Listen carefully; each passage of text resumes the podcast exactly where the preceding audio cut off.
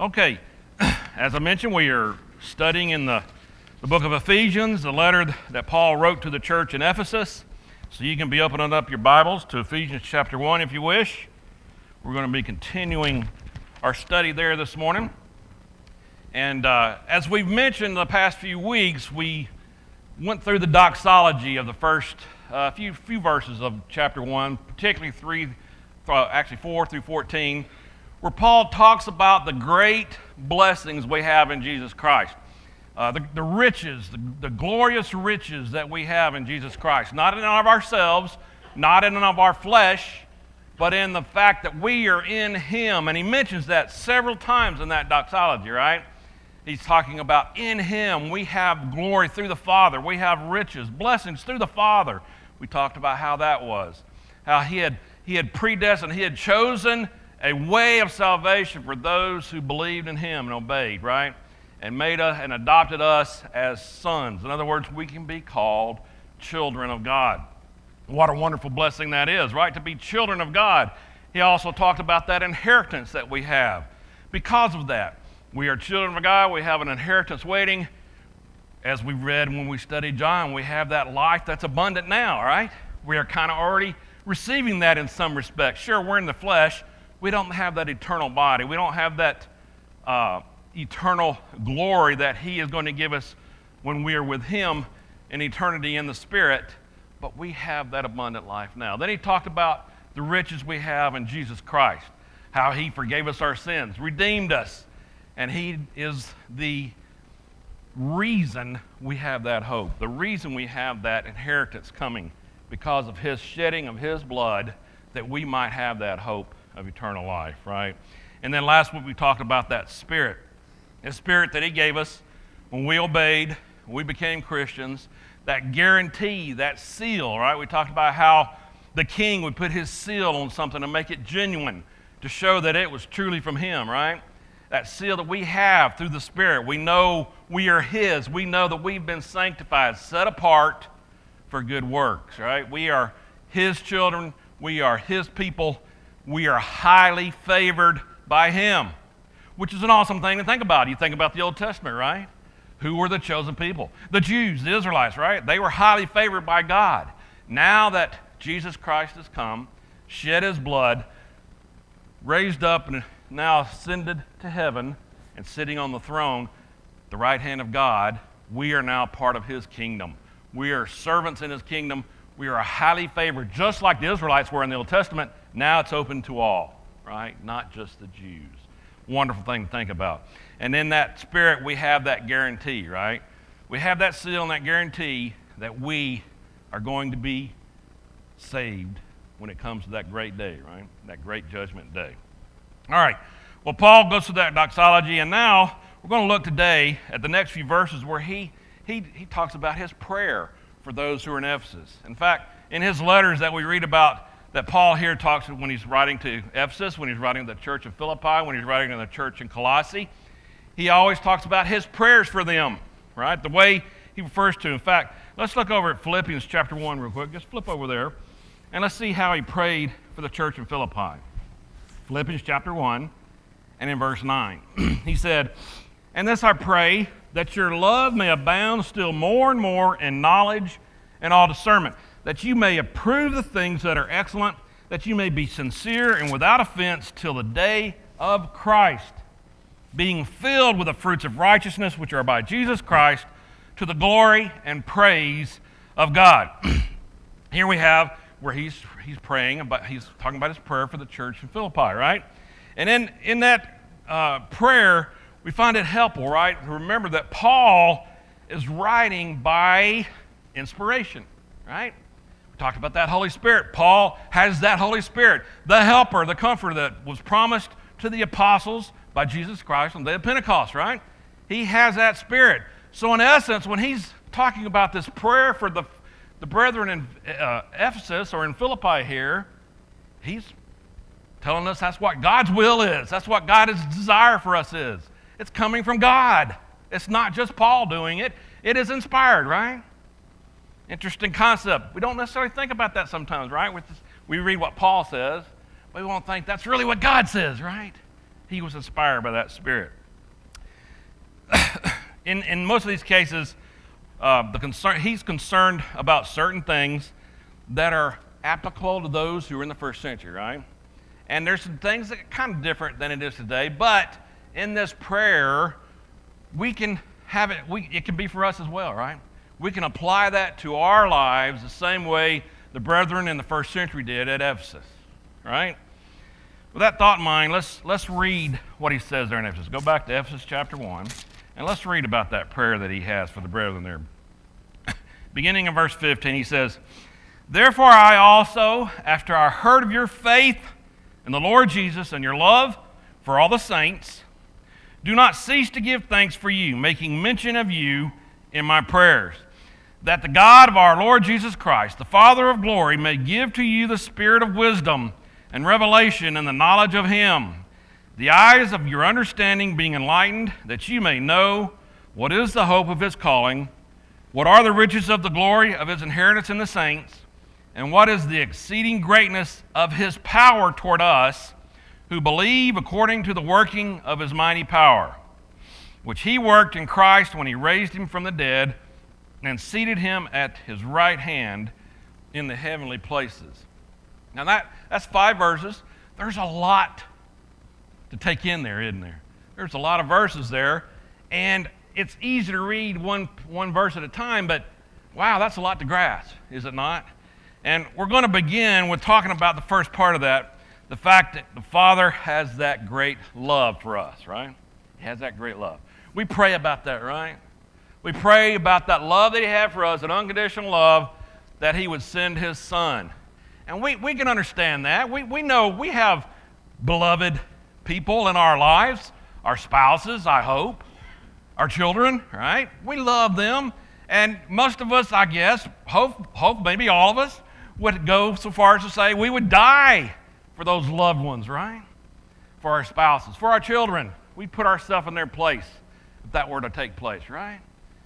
But to do that for our enemies or folks that we don't really know, hmm, that's easy to say, right? But maybe not so much to do.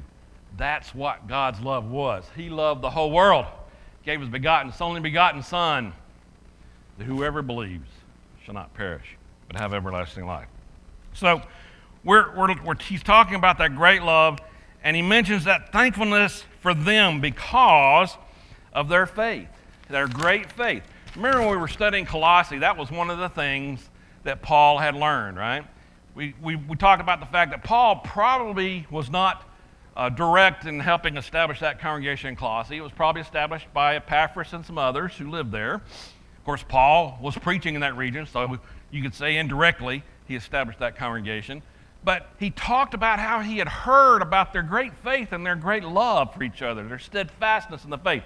He's saying the same thing about the brethren in Ephesus here, right? Their great faith, their great love. He knows about their, uh, their, their love, the, the, the, the, great love they have for each other. And then he tells them something in verse 17 that he wishes for them. What is that? What, what is he wanting them to do? Let's go back and read that in verse 17. He says, uh, That the God of our Lord Jesus Christ, the Father of glory, may give you the spirit of wisdom and revelation in the knowledge of him. All right. Well, that's a lot. That's a long verse. What's it mean? Well, pretty much to know God is what he's saying there. His wish and his prayer is to know God. And we can say, since he was inspired, that's God's wish, right? To know him. Perhaps that's more important than anything. Turn over to, uh, I want to read a verse in Jeremiah. Turn back to the Old Testament. Now let's just read something from Jeremiah uh, in chapter 23. Something that the prophet said here about what we're talking about here. Verse chapter 23. And uh, let's see, let's begin I'm sorry, Jeremiah 9. I was looking at the verse there. Jeremiah 9, chapter 9. And verse, uh, verse 23, not, not chapter 23. He says in Jeremiah 9, 23, Thus says the Lord, Let not the wise man glory in his wisdom, let not the mighty man glory in his might, nor let the rich man glory in his riches. Sounds like the world today, right? But let him who glories glory in this, that he understands and knows me. That I am the Lord, exercising loving kindness, judgment, and righteousness in the earth, for in these I delight, says the Lord. Those are some powerful verses, right? It sounds like what our world is like today, right?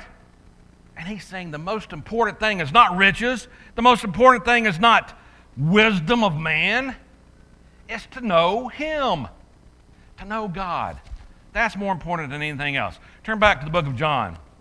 And let's look in chapter 17 there. I want to read something there too. We, we read this back when we were studying John just a few months ago. But let's begin in chapter 17, in the book of John, verse 1. He says, Jesus spoke these words, lifted up his eyes to heaven, and said, Father, the hour has come. Glorify your Son, that your Son also may glorify you, as you have given him authority over all flesh, that he should give eternal life to as many as you have given him. And this is eternal life. Notice what he said there. He said, And this is eternal life, that they may know you. That's eternal life. That they may know you, the only true God, and Jesus Christ, whom you have sent. That's pretty much it in a nutshell, right there. That's eternal life. To know God, to know Him. And what happens if you don't? Turn over to Second Thessalonians and let's see what is written in Second Thessalonians chapter 1 there for a second. I can get over there. First, Second Thessalonians chapter 1 and in verse 7. He says, And to give you who are troubled rest, rest with us when the Lord Jesus is revealed from heaven with his mighty angels.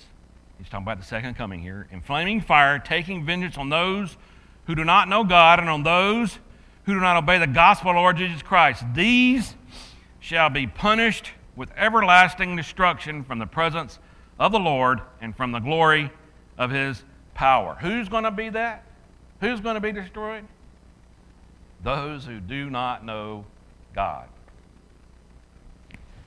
That sounds pretty simple, don't it? Either you know Him or you don't, right?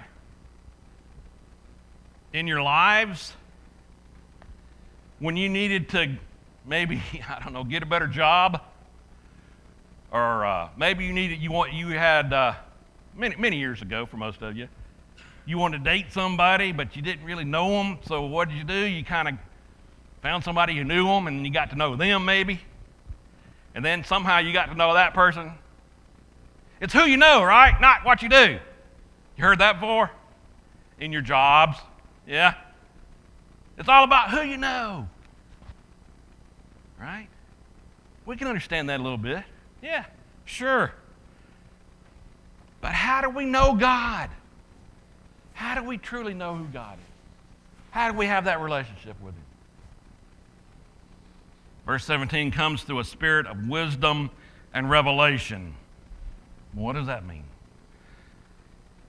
In that verse 17, he says that he could be referring here to either the Holy Spirit itself or spiritual gifts that you might have received the Holy Spirit. Either case, he's likely referring to that process that was still going on at the time that process that was guiding the apostles and the Christians in the first century.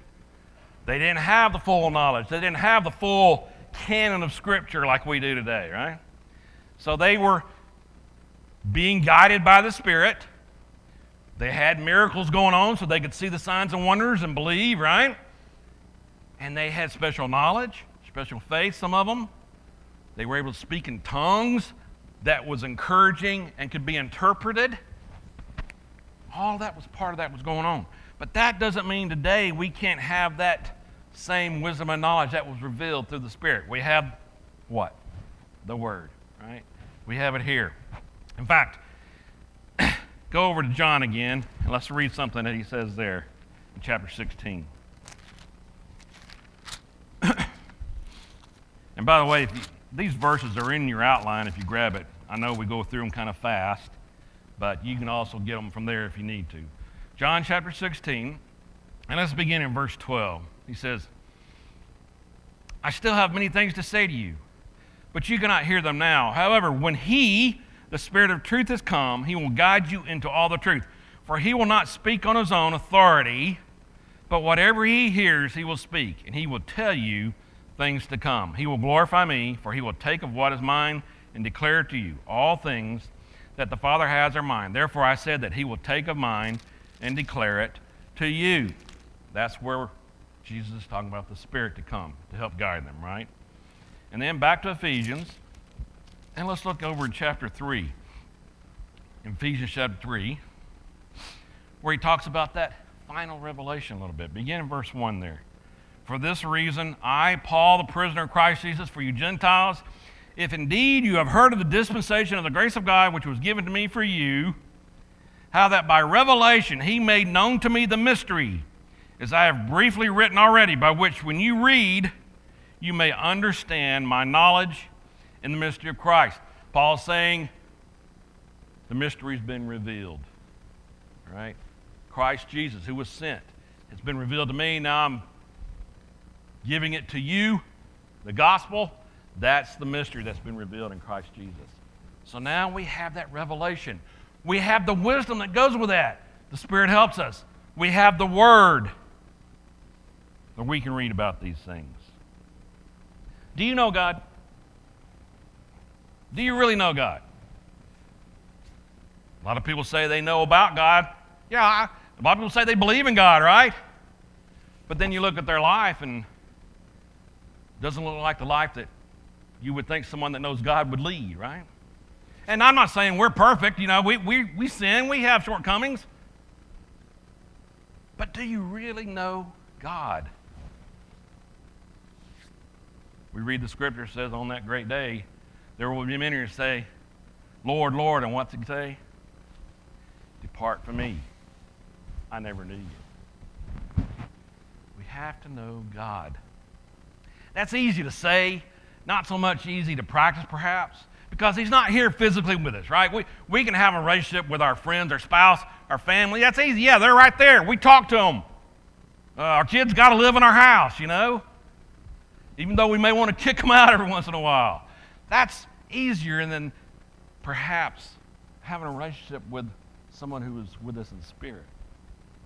But ultimately, that's where we're going to be, right? We're only here for a short time. We're like a vapor, right? Here for a little while and pass away. That flesh is not going to last for eternity. That spirit is what's going to last for eternity. And so we need to know the Father. He's given us ways to do it through His Word, which we should be in all the time, through prayer, right? We talked about that. The veil was torn. We can go right in his throne room and talk to him. You talk to your spouse at night before you go to sleep? You ever had a spouse that got a little chatty at night and you were trying to get to sleep? yeah, sure you have. We can do that with God. And it's not just prayers before bed, right? It's any time. We have that ability. We are adopted sons of God. Do you understand that?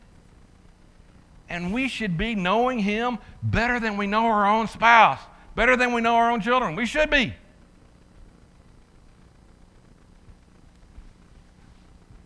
What a tragedy to get to that great day. And He says, I never knew you. I know I'm preaching a little bit now, but I'm trying to get the point across, right? James 4 8, remember that verse. Draw nigh unto God, and he will draw nigh unto you. That's a great promise. That is a promise. We can bank on it, and we should take advantage of it. You need to know God. The God who created the universe, the God who sent his Son to die for us because of his great love. He also observed in Paul's prayer concern he had for the Ephesians that included their eyes being opened. What did he mean? What do we mean by that? In verse 18, he talks about the fact that they would know the hope of God's calling, right? In Christ, we have been called. We have a calling. What does that mean? Turn over to Second Thessalonians again. I should have told you to just keep a finger there, but let's go back to Second Thessalonians. Let's read a verse from there. Chapter 2, 13. Verse 13. Chapter, 2 Thessalonians chapter 2, verse 13. He says, But we are bound to give thanks to God always for you, brethren, beloved, beloved by the Lord, because God from the beginning chose you for salvation through sanctification by the Spirit and belief in the truth, to which he called you by our gospel for the obtaining of the glory of our Lord Jesus Christ. Now, verse 13, he says, From the beginning chose you for salvation. That doesn't mean you don't have free will. Talk about that. For those who believe, you've been chosen to be sanctified by the Spirit. All right? And belief in the truth to which you are called by our gospel for the obtaining of the glory of our Lord Jesus Christ. We have a calling because we are adopted sons of God. We have a purpose. God is calling us into his kingdom, into his glory. We've been called to do something. Right? We've been saved. We've been called to serve him, to participate in that glory, and thereby doing that, we glorify God. Turn over to second, uh, 1 Peter, right, right near Second Thessalonians there. And let's read something that Peter had to say. 1 Peter chapter 2 about this calling. 1 Peter chapter 2, verse 9.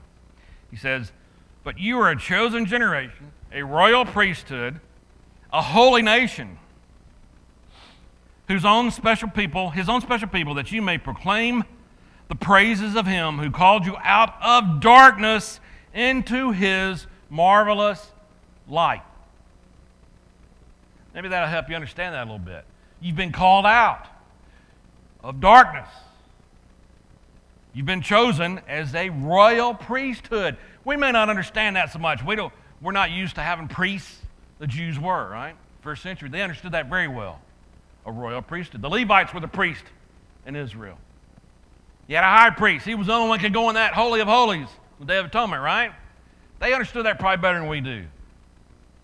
But now we are priests, every one of us. We're a holy nation, His own special people. I was just talking about that, right? We've been called out, out of light, out of darkness into light. John 1, remember? The Word was with God and was God and he came into the world and he was that light shining in the darkness. He became flesh and dwelt among men.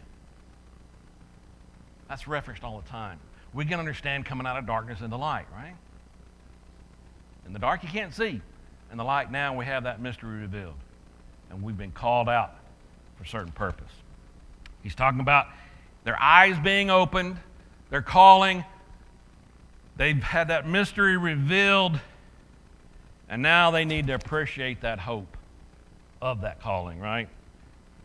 Through that revealed Word of God, which we have. The wonderful hope that we have, the hope of His calling. In addition to that, he talks about he, uh, the, the, the, uh, that they might know the riches of God's inheritance. I've already made reference to that in chapter 1. Talked about that inheritance. In fact, let's just go read, go back to Ephesians, and let's just read that again. For those that might not have been here before, chapter 1, verse 1. Paul, an apostle of Jesus Christ by the will of God, to the saints who are in Ephesus and faithful in Christ Jesus, grace to you and peace from God our Father and the Lord Jesus Christ. Blessed be the God and Father of our Lord Jesus Christ, who has blessed us with every spiritual blessing in the heavenly places in Christ. Just as he chose us in him before the foundation of the world, that we should be holy without blame before him in love, having predestined us to adoption as sons by Jesus Christ himself, according to the good pleasure of his will, to the praise of the glorious grace by which he made us accepted in the beloved. In him we have redemption through his blood, the forgiveness of sin, according to the riches of his grace, which he made to abound toward us in all wisdom and prudence, having made known to us the mystery of his will, according to his good pleasure, which he purposed in himself, that in the dispensation of the fullness of times he might gather together in one all things in Christ, both of which are in heaven and which are on earth in him. In him also we have obtained an inheritance. being predestined according to the purpose of Him who works all things according to the counsel of His will. I know we've belabored that point a bit, right? We have that inheritance. We've been predestined as, adopt, as, as uh, sons who are adopted, children of God, to have that inheritance, right? We've obtained that inheritance. The Holy Spirit's given us that guarantee. And we're going to look at that a little more, actually, later uh, when we get into chapter 2. He's going to speak of the exceeding riches of God's grace that are going to come in the ages to come. And he's going to speak of how the Gentiles in chapter 2 are fellow heirs, which is good news for us, right? Remember, he's talking to first century church. Many of these, well, probably most all of these brethren in Ephesus are Gentiles. Might have been a few Jews there too. They've been made fellow heirs, just like the Jews were, which is a wonderful thing, a wonderful promise. So we can see how Paul's writing this epistle to answer his prayer. We'll see that as we go through the study, right? This prayer is kind of that beginning, and we're going to see how he's talking about that needs to be answered, and that has been answered. There's one more thing Paul writes about, and that well, we read about in Paul's prayer here, where he elaborates on something that's important, right? It might it's it's that it's that it's a uh, line in verses 19 to 20 where he talks about that we might know the power of God, right? Power described as exceedingly great and ex- the exceeding greatness that has been shown toward those who believe, or in essence, toward us who believe. And it's in accordance with that same power that he raised Jesus from the dead. We don't we don't necessarily grasp that very well, do we? The power of God. We pray, right? And we want God to do things in our lives, but I'm not sure we grasp that power very well at times, right? We, I mean, and then things will, you know, things will happen in our lives and say, well, that had to be God working, because, then, then you might look back and say, well, I don't know, uh, some other things happen. I don't know if that was God or not, you know if we're going to pray for it, then we need to believe it, right? We need to understand that power is at work in our lives. That's the same power that's seated, in, we just read there in verse 3, that seated him at the right hand of God in the heavenly places. How can we say that power is available for us? Well, Paul is going to give us an example. Look over there in chapter 2, and let's see what he says. And pay attention to this because it's something that we as Christians need to grasp, especially when making a defense for our faith. The world doesn't understand this, right? The world thinks this is silly. People that don't understand, don't believe, thinks this is silly. Beginning in verse 1, he says, And you may and, and you he made alive, who were dead in trespasses and sins, in which you once walked according to the course of this world, according to the prince of the power of the air, the Spirit who now works in the sons of disobedience, among whom also we all once conducted ourselves in the lust of our flesh, fulfilling the desires of the flesh and of the mind, and were by nature children of wrath, just as the others.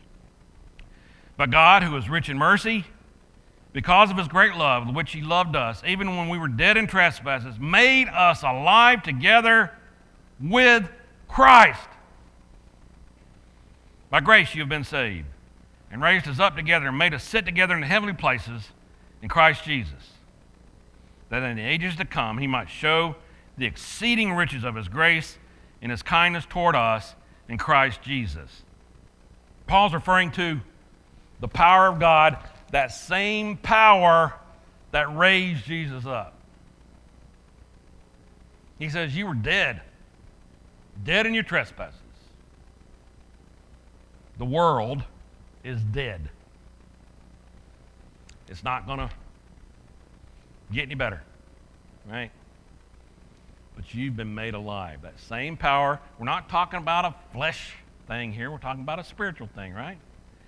In the same God and the same power that raised Jesus Christ in the flesh, who sat him down right, on the throne, of the right hand of God, has made you alive when you were dead in your sins. It May not sound as cool as actually raising somebody from the dead, right? Physically. But uh, there's an interesting phrase in Matthew 9 I want to read uh, where Jesus talks about this a little bit. Matthew chapter 9. Turn over there. You know the verse, but let's read it again. Actually, verse says,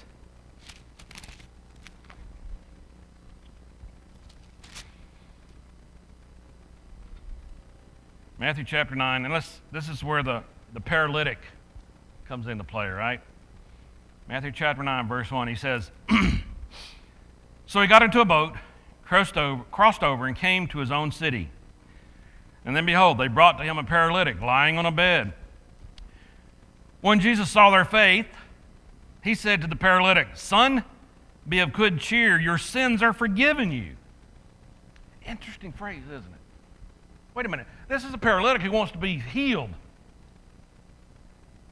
I'm sure paralytic knew about his sin and he wanted to be forgiven, but I would imagine first and foremost he wanted to be healed of his paralysis, right? And those that brought him wanted to see that happen because they'd heard some things about Jesus. Verse 3 And at once some of the scribes said within themselves, This man blasphemes. What? They've heard about his miracles, but they never heard anybody say that he can forgive sin. But Jesus, knowing their thoughts, interesting, I love those verses. Jesus, knowing their thoughts. There's that great wisdom of God compared to the wisdom of man, right? Why do you think evil in your hearts? For which is easier to say, Your sins are forgiven you, or to say, I rise and walk? Which is easier? but that you may know that the Son of Man has power on earth to forgive sins. Then he said to the paralytic, Arise, take up your bed, and go to your house. And he arose and departed to his house. Now, when the multitude saw it, they marveled and glorified God who had given such power to men. The scribes are saying, Wait a minute, okay, we've heard about these miracles. Not sure what to think about that, but Oh, nobody's going to say they can forgive sin. Only God can do that. And Jesus mocks them. He almost, it's like he's mocking them, you know. He's saying, well, what's the difference if I can raise somebody from the dead and, and, or forgive sins? What's the difference? If I have the power to raise somebody from the dead, obviously I have the power to forgive sin. Right? Makes sense? That's what we're talking about here. Paul is wanting them to understand the power of God. Paul speaks of its source. Go back to Ephesians chapter 3, beginning in verse uh, 14. Ephesians 3:14. He says, "For this reason I bow my knees to the Father of our Lord Jesus Christ, from whom the whole family in heaven and earth is named, that he would grant you according to the riches of his glory to be strengthened with might through his Spirit in the inner man. Through that Spirit, we can experience that renewal. We can have that power. Not the power to raise the dead, not the power to forgive sin, but the strength to go on in our lives, no matter what happens to us. Right? Be persecuted. You can be beaten, ridiculed. You can lose a job lose a friend. But He gives you strength through that Spirit, right? To go on. John 3 5, Titus 3 5, we are renewed by that Spirit upon our baptism. That Spirit is that work. We are raised to newness of life, walk in newness of life, buried with Him through baptism, raised to newness of life. We now have that power we are experiencing that power that, through the Spirit. And then in verse 20 there in chapter 3 he says, Now to him who is able to do exceedingly abundantly above all that we ask or think, according to the power that works in us, to him be the glory in the church by Christ Jesus to all generations forever and ever. Amen. Paul talks about that power, how great it is, how we should be thankful we should understand that. His prayer is that we should understand that power of God. that power that raised the dead and forgave our sins.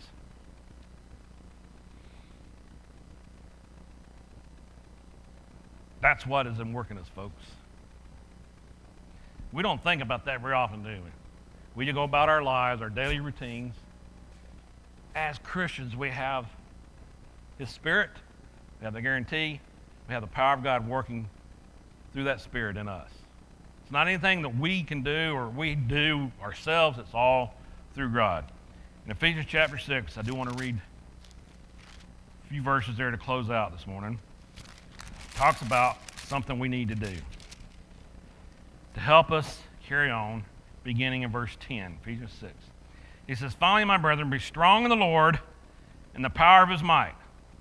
Put on the whole armor of God that you may be able to stand against the wiles of the devil. Notice these next few verses. I talked about the world not understanding, but it's really not about the world. Verse 12, he says, For we do not wrestle against flesh and blood, but against principalities, against powers, against the rulers of the darkness of this age, against spiritual hosts of wickedness in the heavenly places. Our fight is with those followers of the devil. It's not the people, it's not the world in that respect. Our fight is in spiritual places, heavenly places. Stand therefore, having girded your waist with truth, having put on the breastplate of righteousness, having shod your feet with the preparation of the gospel of peace, above all, taking the shield of faith with which you will be able to quench all the fiery darts of the wicked one, and take the helmet of salvation and the sword of the Spirit, which is the word of God, praying always with all power and supplication of the Spirit, being watchful to this end with all perseverance and supplication for all the saints. Put on the whole armor of God. You're in a battle, you need to be prepared. We know about God's power, we know we have that inheritance. We should know that we're going to spend eternity with Him. Therefore, gird yourselves with the Word and be ready to make a defense for your faith in everything that you do. That's what that prayer is really all about.